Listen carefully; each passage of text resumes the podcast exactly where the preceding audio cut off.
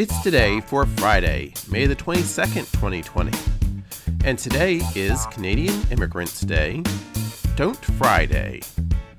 It's Harvey Milk Day in honor of the gay rights activist who was killed in San Francisco in the 1970s.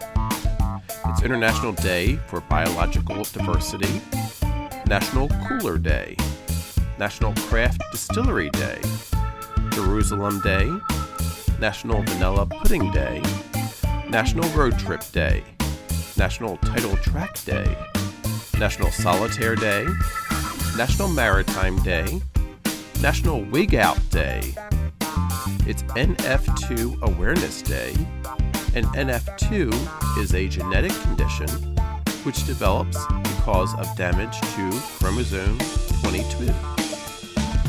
It's Sherlock Holmes Day, U.S. Colored Troops Day, World Goth Day, and World Paloma Day. A paloma is the national drink of Mexico, and it is a combination of tequila and grapefruit soda.